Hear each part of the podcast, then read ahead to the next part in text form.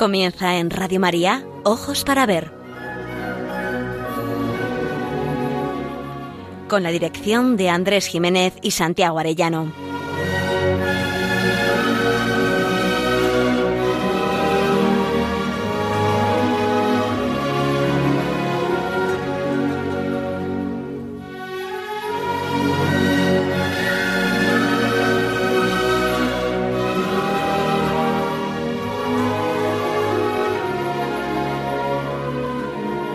Días, queridos amigos. Les saludamos desde Pamplona, donde realizamos esta edición de Ojos para Ver el primer y tercer martes de cada mes.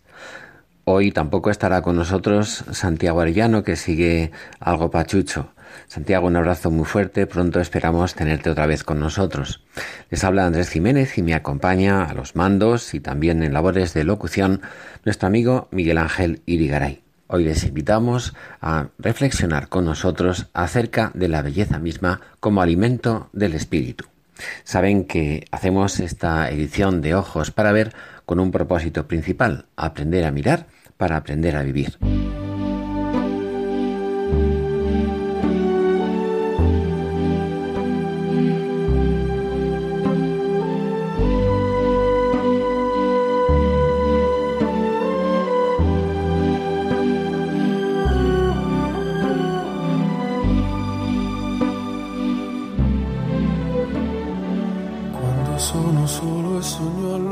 Hace diez años, el entonces pontífice Benedicto XVI confesaba, Tal vez os ha sucedido alguna vez ante una escultura, un cuadro, algunos versos de una poesía o un fragmento musical experimentar una profunda emoción, una sensación de alegría, al percibir claramente que ante vosotros no había solo materia, un trozo de mármol o de bronce, una tela pintada o un conjunto de letras o un cúmulo de sonidos, sino algo más grande, algo que habla, capaz de tocar el corazón, de comunicar un mensaje, de elevar el alma. Se refería el Papa Benedicto concretamente a las obras de arte, fruto de la creatividad humana, que al contemplar la realidad visible busca descubrir su sentido más profundo y comunicarlo a través de diferentes lenguajes, las formas, los colores, los sonidos. El arte, venía a concluir el Papa, manifiesta la necesidad del hombre de ir más allá de lo que se ve, la sed y la búsqueda de infinito. Pero en nuestro programa venimos insistiendo desde el primer momento en que la belleza no es sólo un fenómeno deslumbrador, como esas maravillas que en ocasiones nos fascinan, paisajes y fenómenos de la naturaleza, sinfonías espléndidas, una magnífica edificación, el admirable modo de afrontar la vida de algunas personas. También como una música misteriosa que se entrelaza con nuestra vida diaria, la necesidad de la belleza se halla presente en muchas de nuestras experiencias cotidianas, la ropa que vestimos, la forma de decorar nuestro hogar, la música que nos encanta escuchar, los parajes que nos gusta visitar de vez en cuando, la presencia en nuestras ciudades de espacios ajardinados, multitud de detalles y gestos de lugares y momentos que nos hacen agradable el vivir. En esas experiencias nos reflejamos y nos encontramos, en cierto modo, a nosotros mismos. Se ha llegado a decir que el ser humano se hace a sí mismo según el modo en que concibe la belleza, es decir, según el modo de percibir el mundo y su sentido. Y es que cuando hablamos de la belleza, no estamos hablando de un capricho subjetivo, sino de una necesidad universal de la persona. Sin ella, sin la belleza, la vida es un desierto espiritual. Con ella, con la belleza, convertimos el mundo en nuestra casa y al hacerlo ampliamos nuestras alegrías y encontramos consuelo para nuestro dolor. Se trata de una experiencia humana singular, de un camino privilegiado que nos permite asomarnos al orden profundo de la realidad y a lo humano permanente que se encuentran presentes también en nuestra vida cotidiana. En la experiencia estética, el mundo se muestra ante nosotros como portador de algo que a la vez lo expresa y lo trasciende. Armonía, perfección, gracia, encanto, un algo más que la simple suma de sus elementos. El ser humano, cautivado por el esplendor de lo real, se convierte a su vez en instrumento de la belleza y contribuye a recrearla mediante la expresión de sus sentimientos.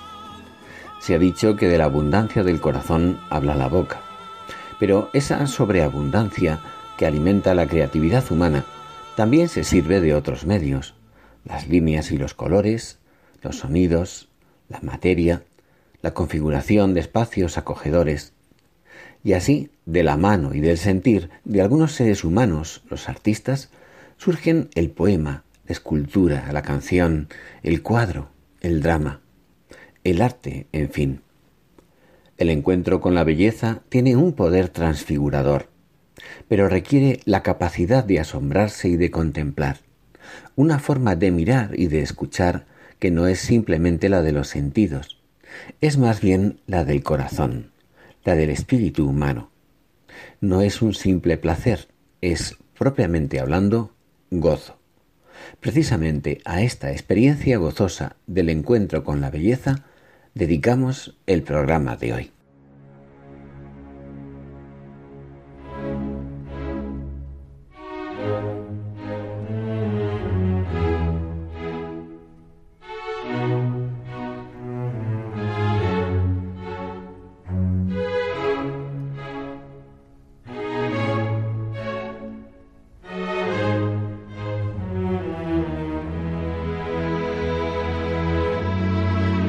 Para ver, el don de la belleza.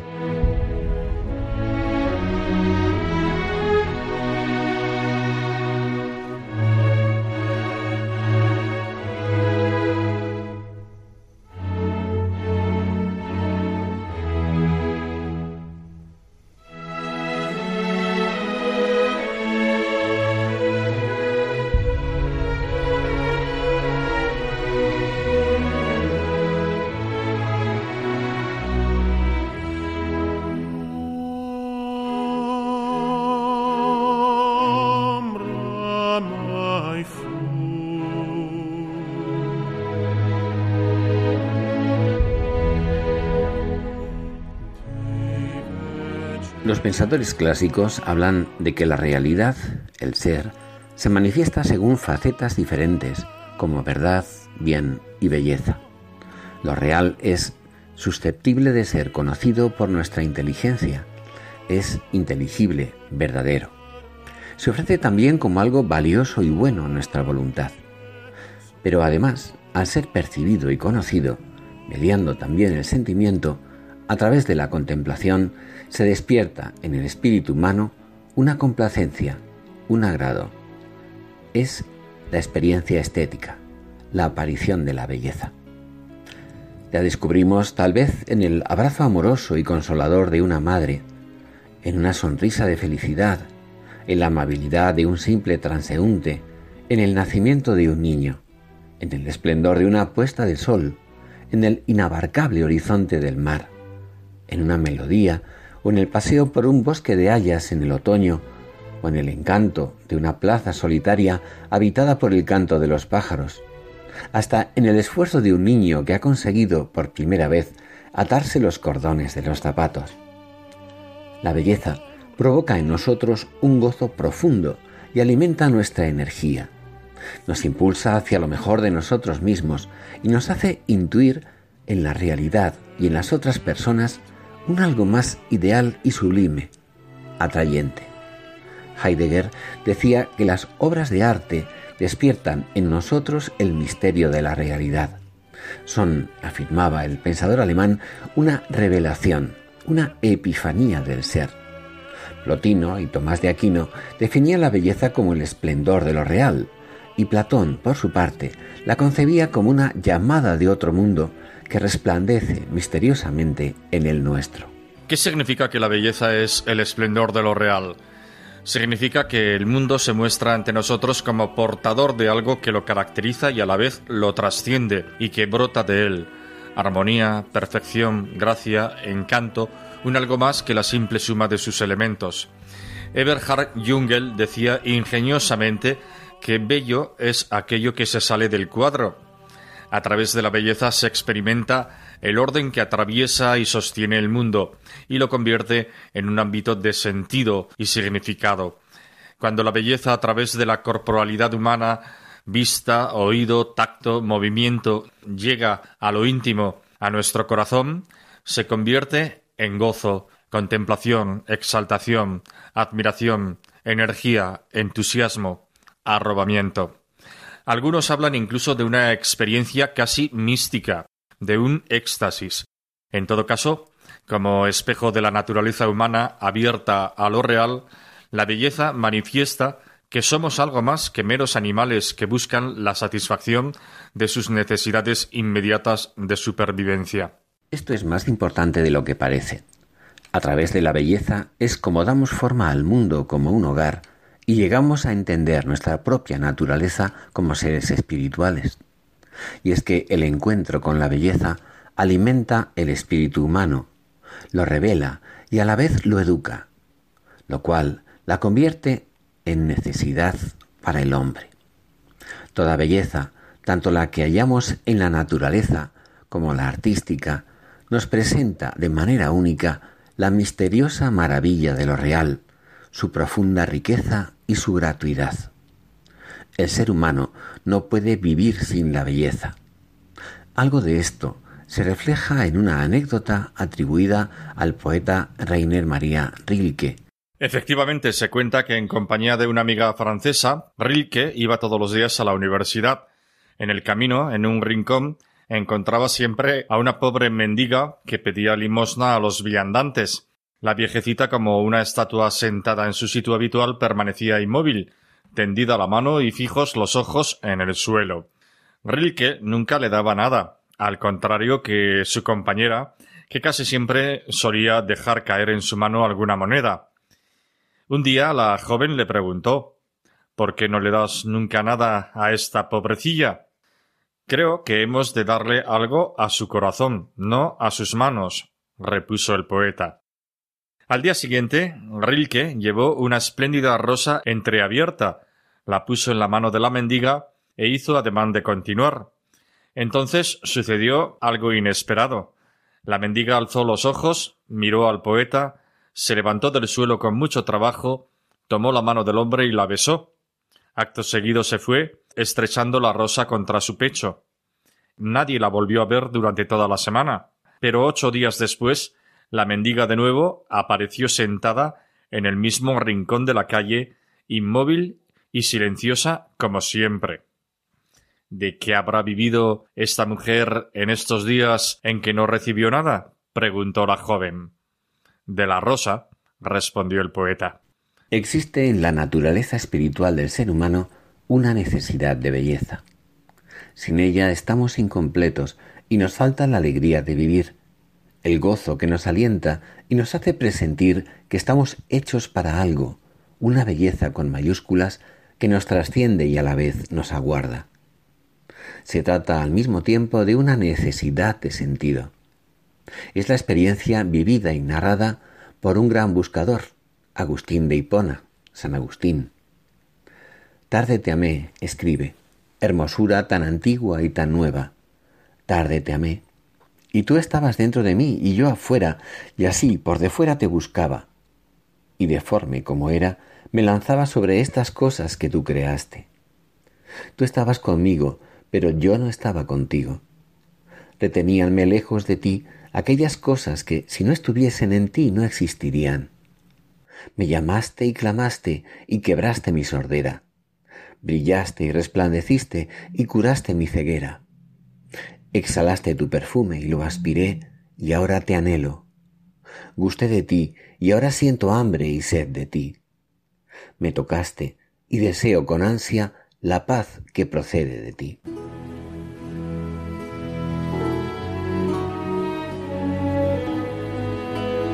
Aprender a mirar Ojos para ver. Radio María.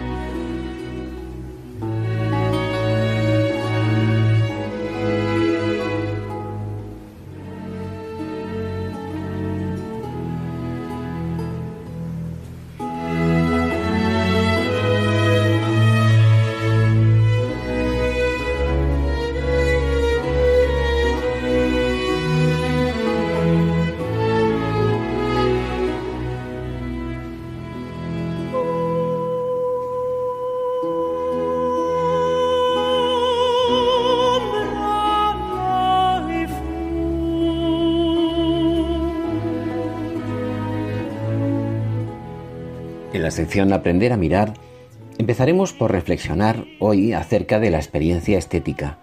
Ese encuentro a veces un verdadero impacto que nos saca de la indiferencia o de la monotonía y despierta nuestra admiración, nuestro asombro.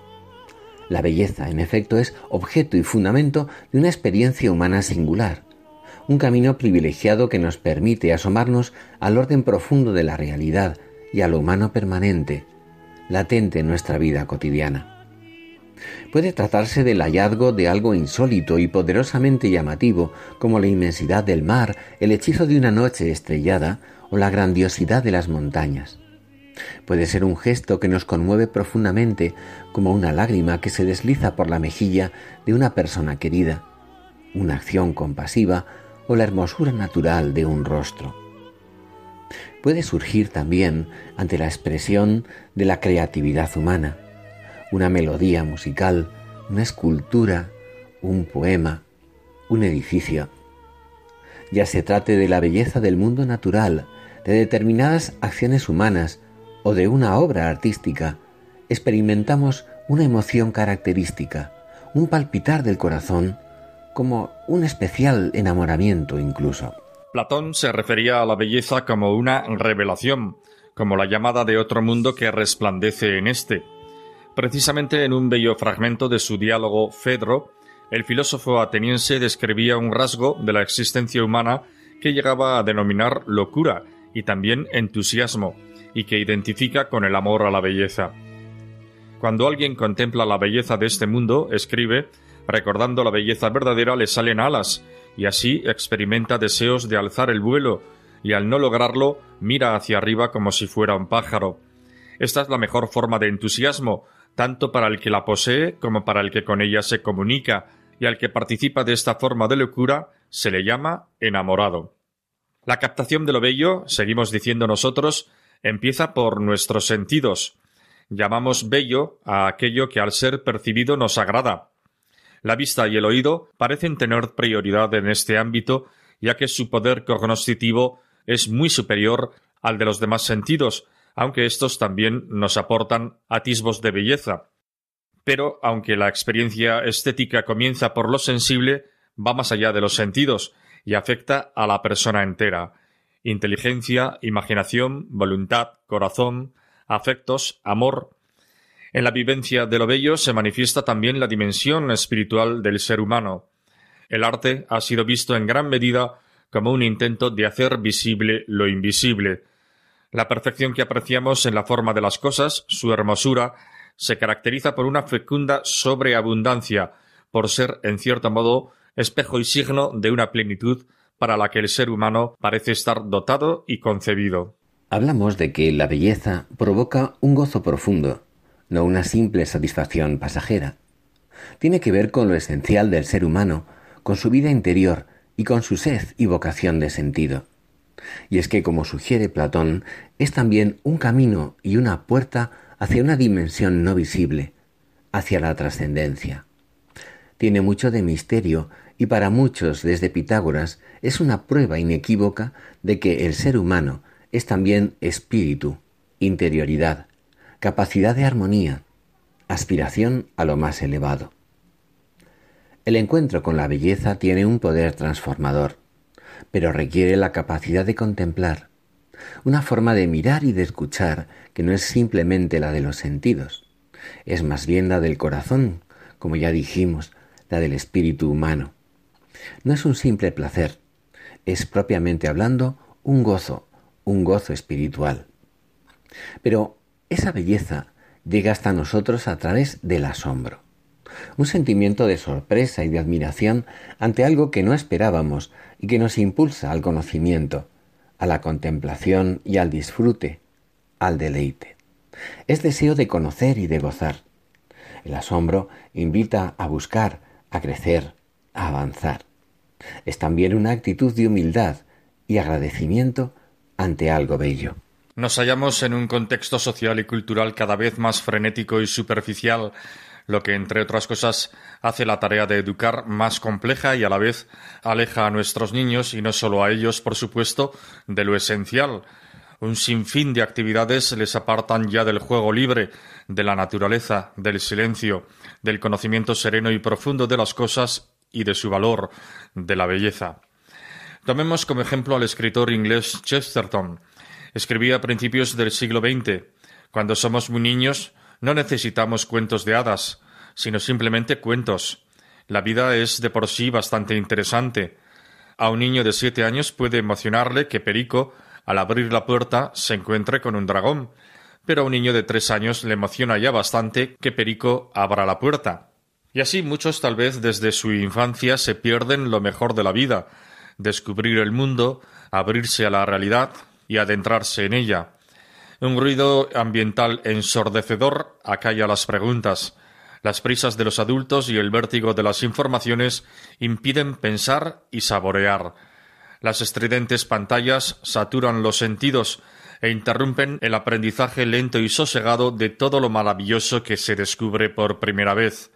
Muchos hombres y mujeres desde edades tempranas se ven lastrados por esta corta capacidad de mirar de forma abierta y honda a la realidad. Solo les mueve lo inmediato.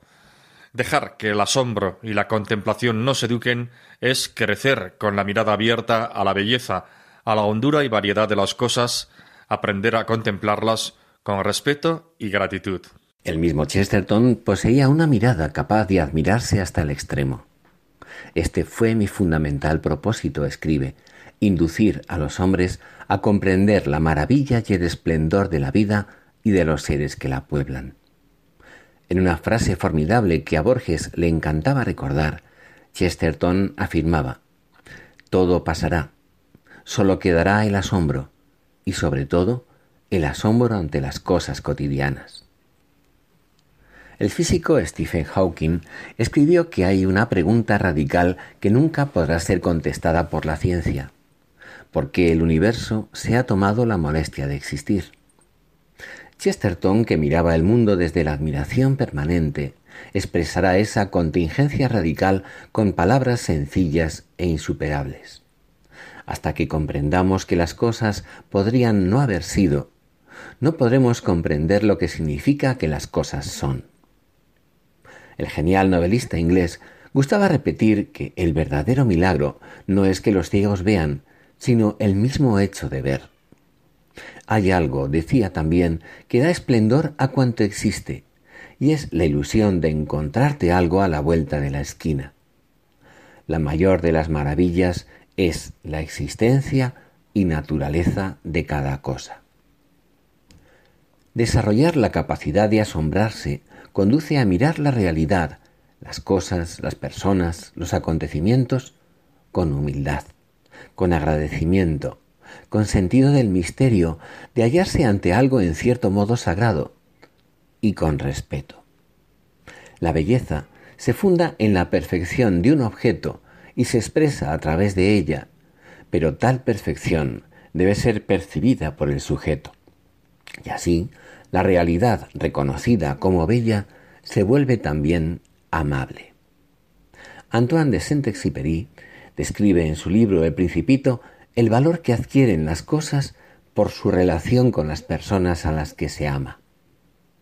Su valor y su belleza no residen en su utilidad, o en el mero agrado sensible, sino en la hondura de la mirada que las contempla, alumbrada por el amor.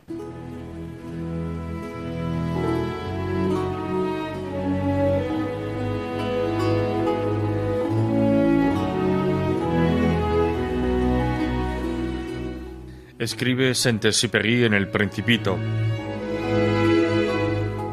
El zorro volvió a su idea. Mi vida es monótona. Cazo gallinas, los hombres me cazan. Todas las gallinas se parecen y todos los hombres se parecen. Me aburro pues un poco. Pero si me domesticas, mi vida se llenará de sol. Conoceré un ruido de pasos que será diferente de todos los otros. Los otros pasos me hacen esconder bajo la tierra. El tuyo me llamará fuera de la madriguera como una música. Y además, mira, ¿ves allá los campos de trigo?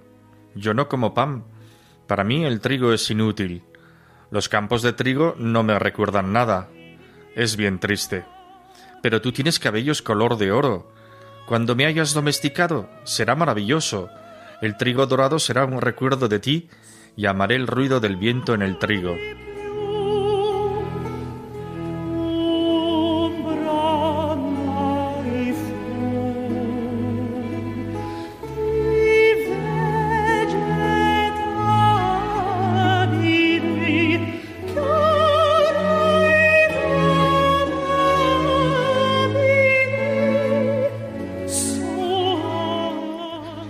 Criterio de valoración estética depende de la perfección del objeto, de su integridad, de su encanto y armonía, pero también de la madurez, de la actitud y sensibilidad del sujeto. Es lo que en el Principito se describe como ver con el corazón.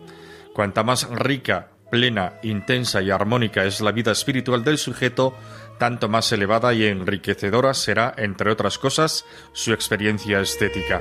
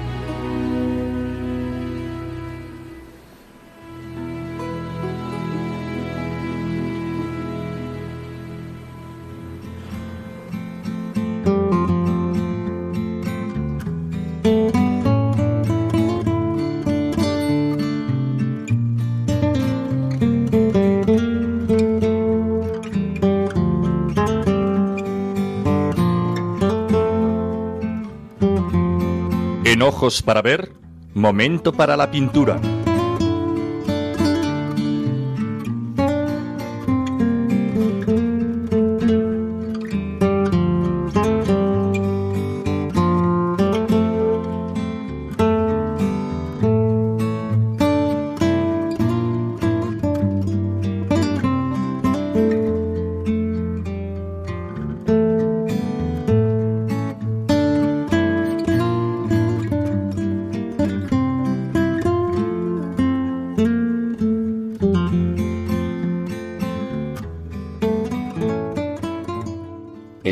Sus diversas manifestaciones, ha sido una actividad cuyo propósito no es el remedio de las necesidades urgentes de la vida, es decir, la utilidad, sino la obtención de un deleite mediante la expresión y la transmisión de belleza.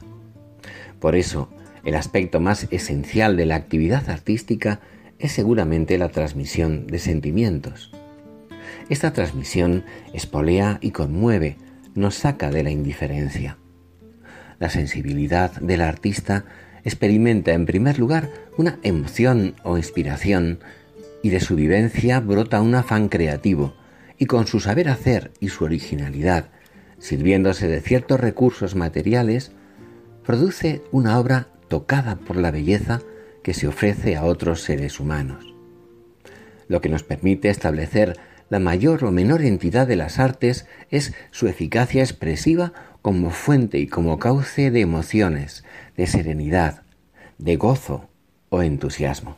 En tiempos pasados, clasificación difícil de sostener es la que se refiere al asunto o tema sobre el que versa la obra, temática histórica o religiosa, exaltación de valores políticos sociales, retrato de personajes relevantes.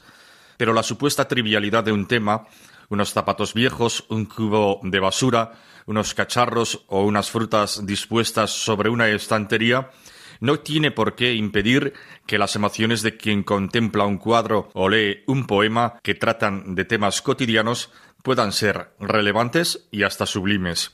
Un ejemplo bien conocido es el cuadro de Rembrandt titulado Buey desollado, que no fue recibido en Italia debido a que una comisión de expertos, entre comillas, se opuso a su adquisición por tratarse de una vulgar escena de carnicería, asunto al parecer indigno de figurar en un museo.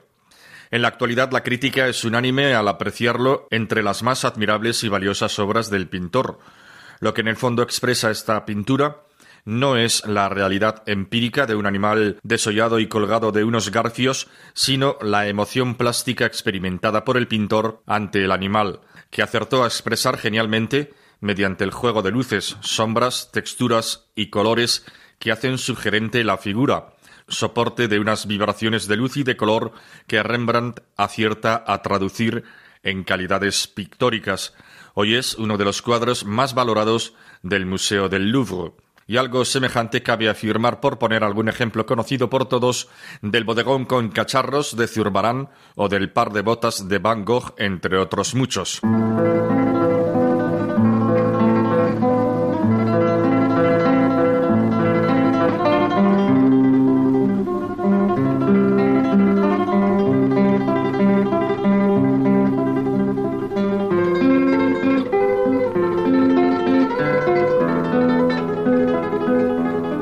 Momento para la poesía. Ojos para ver. Radio María.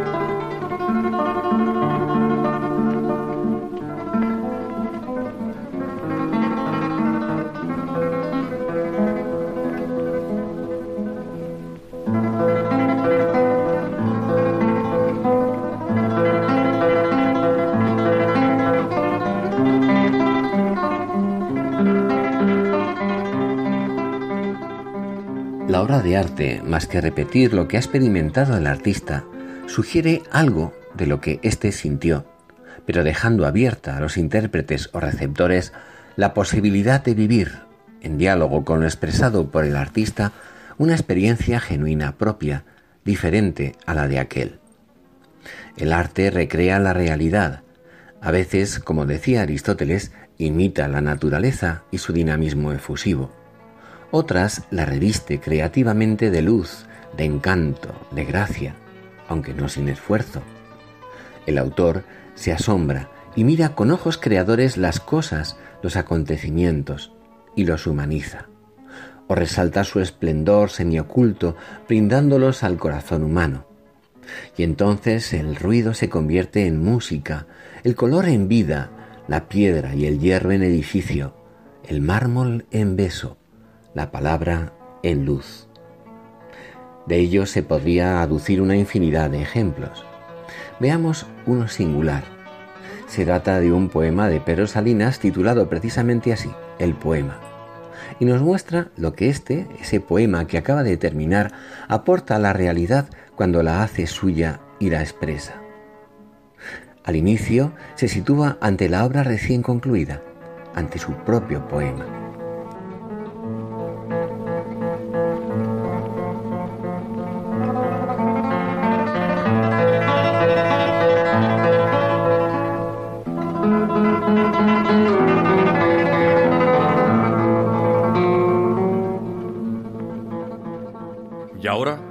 Aquí está frente a mí. Tantas luchas que ha costado, tantos bordes de fracaso, junto a este esplendor sereno, ya son nada, se olvidaron. Él queda y en él el mundo, la rosa, la piedra, el pájaro, aquellos, los del principio, de este final asombrados, tan claros que se veían y aún se podía aclararlos. Están mejor. Una luz que el sol no sabe, unos rayos los iluminan, sin noche, para siempre revelados. Las claridades de ahora lucen más que las de mayo. Si allí estaban, ahora aquí, a más transparencia alzados. Qué naturales parecen, qué sencillo el gran milagro. En esta luz del poema, todo, desde el más nocturno beso al cenital esplendor, todo está mucho más claro.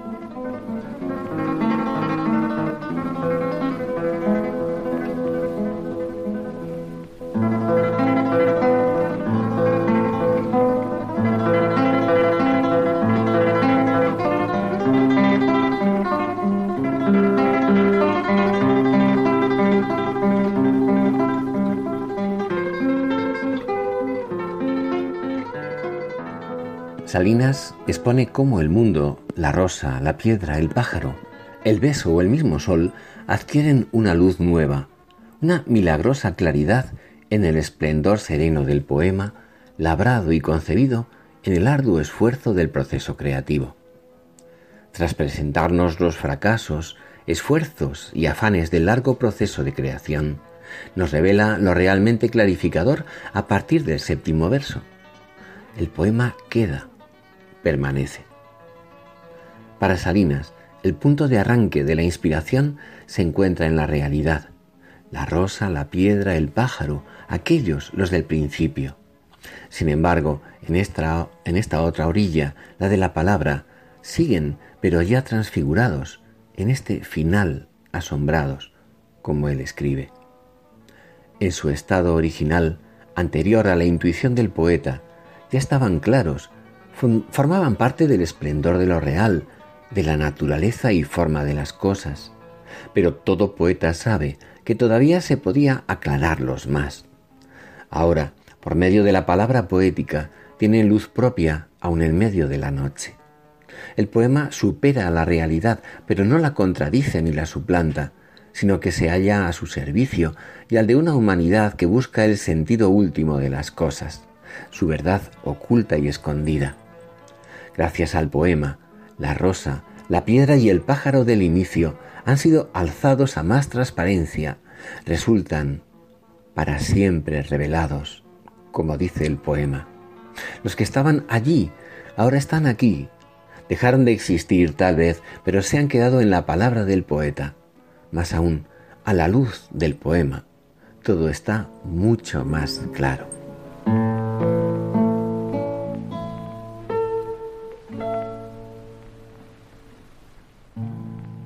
Tomás de Aquino consideraba que la belleza, la bondad y la unidad eran modos de la realidad presentes en todas las cosas, formas en que el don supremo del ser se manifiesta al entendimiento, a la voluntad y al corazón humanos. Para el pensamiento clásico, la belleza y la bondad son, en el fondo, idénticas.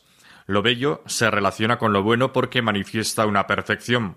Lo bello nos agrada porque es perfecto y algo perfecto es bueno, y por lo tanto resulta apetecible. Por lo tanto, habría belleza cuando hay unión entre verdad, perfección y bondad. Frente a esta consideración clásica, el arte contemporáneo ha preferido en muchos casos mostrar sólo la fealdad del mundo, sin intentar transformarla en belleza. Algunos artistas profesan incluso un intento de borrar y eliminar el sentido de las cosas constituidos en presuntos dioses, consideran que sus obras hacen innecesarias las maravillas de la creación. Pero todo artista sabe que le ha sido dado un don privilegiado que no le pertenece. Se puede envanecer y, como en tantos casos conocidos, su genio llevarle incluso a la autodestrucción. Sin embargo, frente a eso que Ortega llamaba la deshumanización del arte, nosotros vemos en el arte una vía para llegar al conocimiento de la verdad y de lo humano permanente. El juicio acerca de la belleza no es sólo una expresión de preferencia.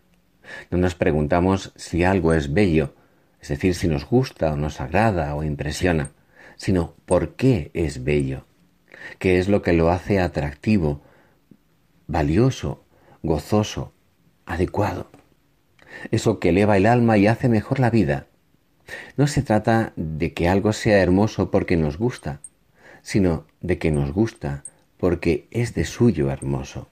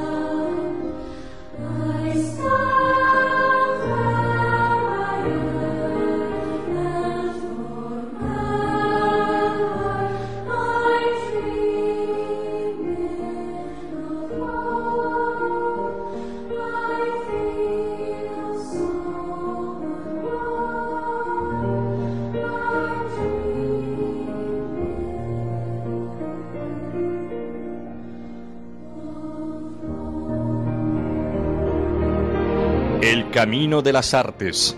ojos para ver.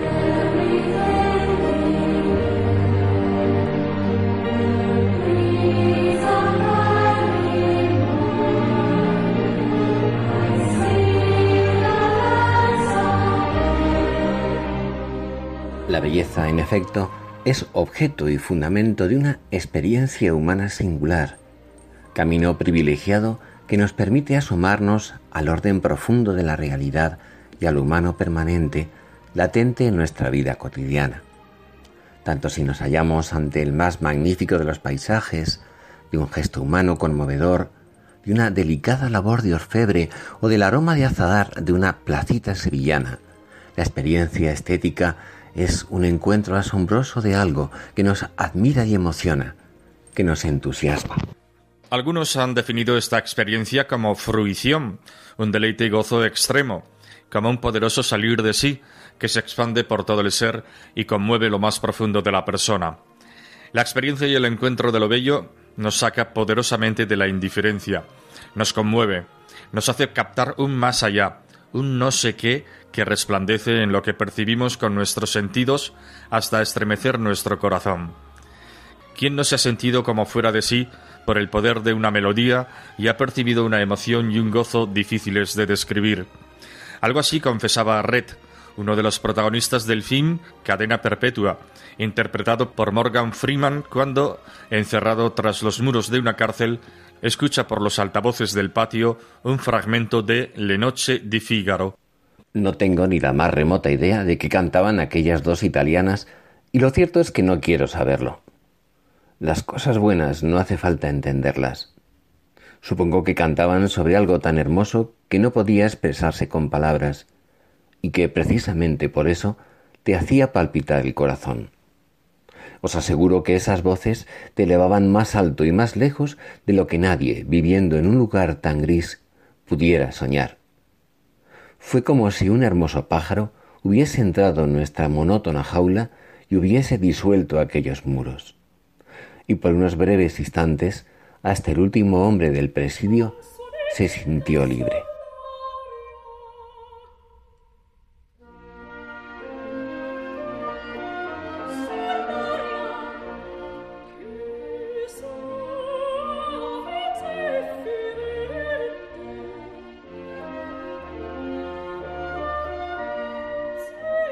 La pieza musical a la que se refería el preso es Sularia, que suave cefireto, sobre la brisa, que suave cefirito. Se trata de un breve dueto de las bodas de Fígaro, de Wolfgang Amadeus Mozart. En el mismo escuchamos a dos sopranos, la condesa Almaviva y Susana, su doncella. Aquella dicta a la segunda una carta que ambas leen alternándose regocijadas.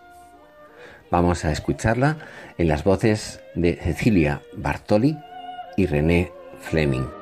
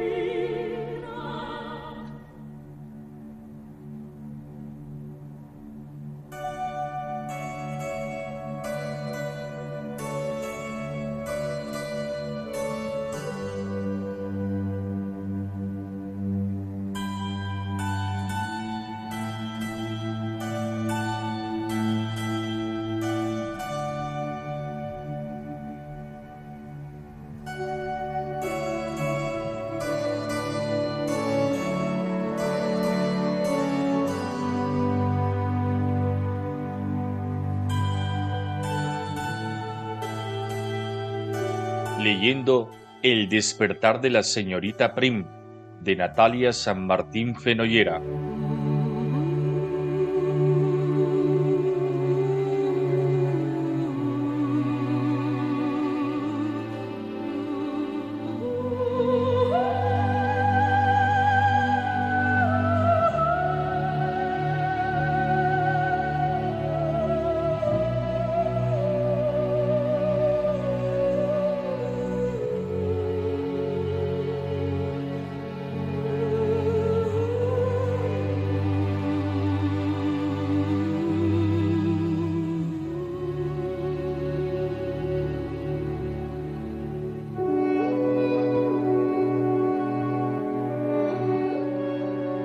En el proceso de presentar la intriga amorosa de la señorita Prim, ocupa un lugar central la madre del hombre del sillón. No nos hallamos ante una novela de intriga, sino de tesis. Nos plantea que es necesario encontrar un sentido a la vida.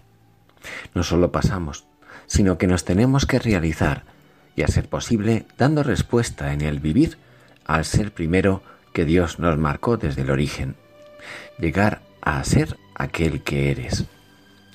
El hombre del sillón no es solo un converso ni un intelectual, es un hijo de un matrimonio separado. La madre de fuerte carácter ha impuesto sus condiciones y la unidad matrimonial no ha sido posible. Cree que el ideal de vida es encarnar la hermosura. Viajar y Roma se convierten para ella en el ideal del vivir. Tras semanas de perplejidad, Parece que a la señorita Prim se le abre un camino de esperanza. Por fin alguien a quien puede comprender sin demasiada dificultad. Buena posición económica, viajar y cultivar gustos refinados y la elegancia como signo distintivo. La madre es un modelo perfecto, pero ¿será esto suficiente?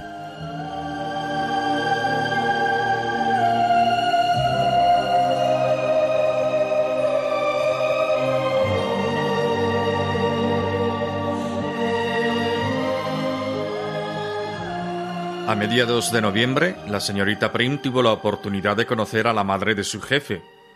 Llegó sin anunciarse, tocada con un elegante sombrero y seguida por una doncella cargada de maletas. Los niños la recibieron con alborozo, lo que reveló a la bibliotecaria que bajo aquel aspecto imponente se ocultaba una atenta y entregada abuela. Lo primero que la señorita Prim pudo constatar fue su extrema belleza, una mujer hermosa y elegante es una obra de arte, había oído decir siempre a su padre. Si aquel principio era cierto, y la bibliotecaria creía que lo era, la dama que acababa de llegar a la casa era un Botticelli, un Leonardo, incluso un Rafael. ¿Dónde está mi hijo? preguntó ásperamente mientras su doncella la ayudaba a quitarse una imponente estola de zorro siberiano. Me temo que en la abadía, respondió la bibliotecaria. La abadía, repitió con tono agrio la anciana al tiempo que se acomodaba en una vieja y confortable butaca. Si se ocupase menos de la abadía y más de los muros de esta casa, todo marcharía mucho mejor. ¿Y usted es? Discúlpeme, debería haberme presentado. Me llamo Prudencia Prim. Estoy en la casa para poner orden en la biblioteca.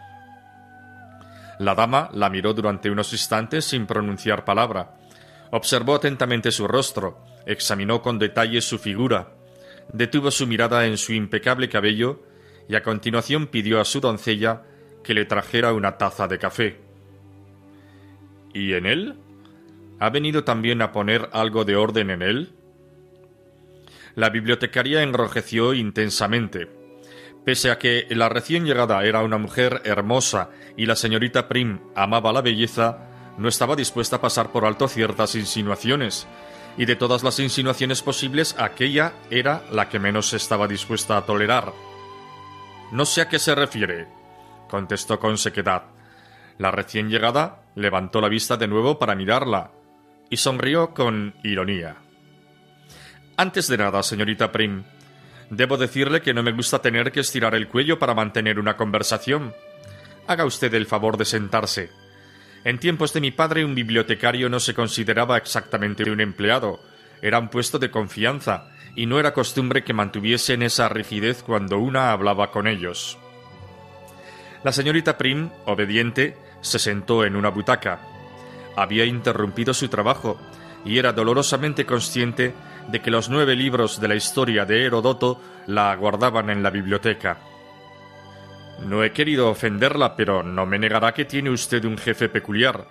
¿O es que no se había dado cuenta?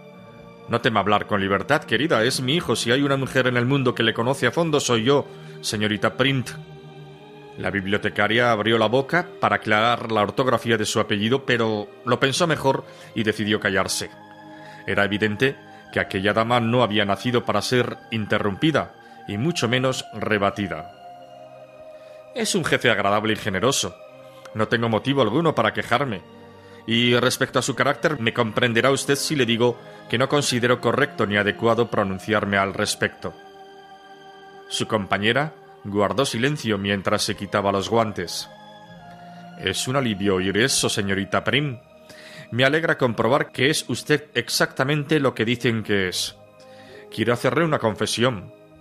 Tengo la mala costumbre de someter a prueba a las personas antes de depositar en ellas ni un ápice de confianza. Seguramente se habrá dado cuenta de que en el intervalo de medio minuto he hecho una malévola insinuación sobre sus intenciones en esta casa. La he invitado a murmurar sobre los defectos de carácter de su jefe y he pronunciado deliberadamente mal su apellido. Usted, sin embargo, ha respondido con dignidad a mi insinuación, ha rechazado cortésmente mi invitación y ha pasado por alto mi error. Verdaderamente es tan impecable como asegura mi hijo. Sin duda alguna lo es. Al escuchar estas palabras, la bibliotecaria se sintió confusa. La perspectiva de haber sido sometida a prueba por una mujer desconocida no era halagadora, y sin embargo no se sentía ofendida, no solo por su evidente victoria en el examen, sino porque pese a sus desagradables prejuicios hacia las personas intensamente tituladas, su jefe la había calificado ante su propia madre de impecable. Es usted muy amable, balbuceó la señorita Prim. Simplemente estoy siendo sincera. ¿Le gusta el otoño? preguntó inesperadamente la dama. Me parece romántico, contestó la señorita Prim, que volvió a sonrojarse ante el pensamiento de que aquella mujer pudiese malinterpretar sus palabras. Me refiero al romanticismo como movimiento artístico, claro está, no al sentimiento. En lugar de contestar, la madre del hombre del sillón le ofreció una humeante taza de café. Yo lo detesto. Siempre he pensado que ese poeta Eliot se equivocó completamente con ese verso. No es abril el mes más cruel, es noviembre, sin duda alguna. Abril es un mes maravilloso, lleno de sol, de luz y de glicinias en flor. ¿Conoce usted Italia? Desconcertada por los giros de la conversación, la bibliotecaria respondió que efectivamente conocía Italia. ¿Quiere decir que ha vivido usted allí? La señorita Prim aclaró que no había vivido allí. Entonces debería hacerlo. Debería hacerlo ya, antes de que sea tarde. No creo que sea posible por el momento, respondió inquieta ante la posibilidad de que aquella repentina invitación ocultase el deseo de librarse de sus servicios. La risa de la forastera, alegre y cristalina, rompió la calma que reinaba en la habitación. Cuando llegue usted a mi edad, sabrá que todo es posible. Mire a mi hijo hace unos años Tenía por delante una brillantísima carrera académica, era un hombre inteligente y encantador, con un futuro deslumbrante. ¿Y qué ha quedado de eso? Aquí le tiene, enterrado en este minúsculo pueblo, atrincherado en la vieja casa de su familia paterna, con cuatro niños a su cargo y empeñado en caminar tres kilómetros todos los días hasta un viejo monasterio antes de desayunar. Créame cuando le digo que todo es posible, vaya si lo es. Pero él parece muy feliz aquí, se atrevió a aventurar la señorita Prim.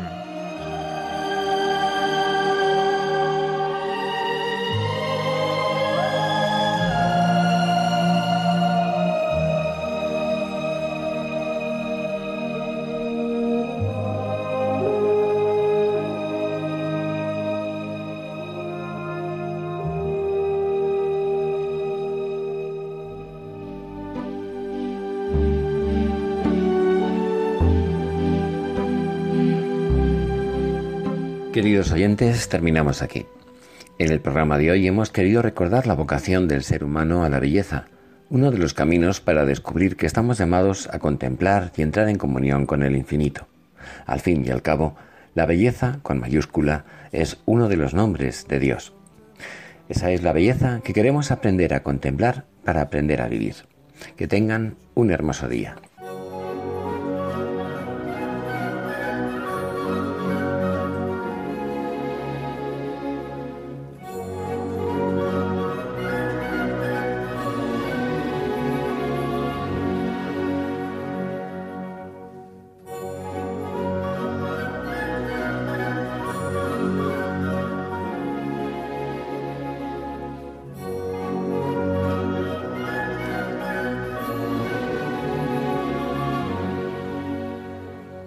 Finaliza en Radio María, Ojos para Ver.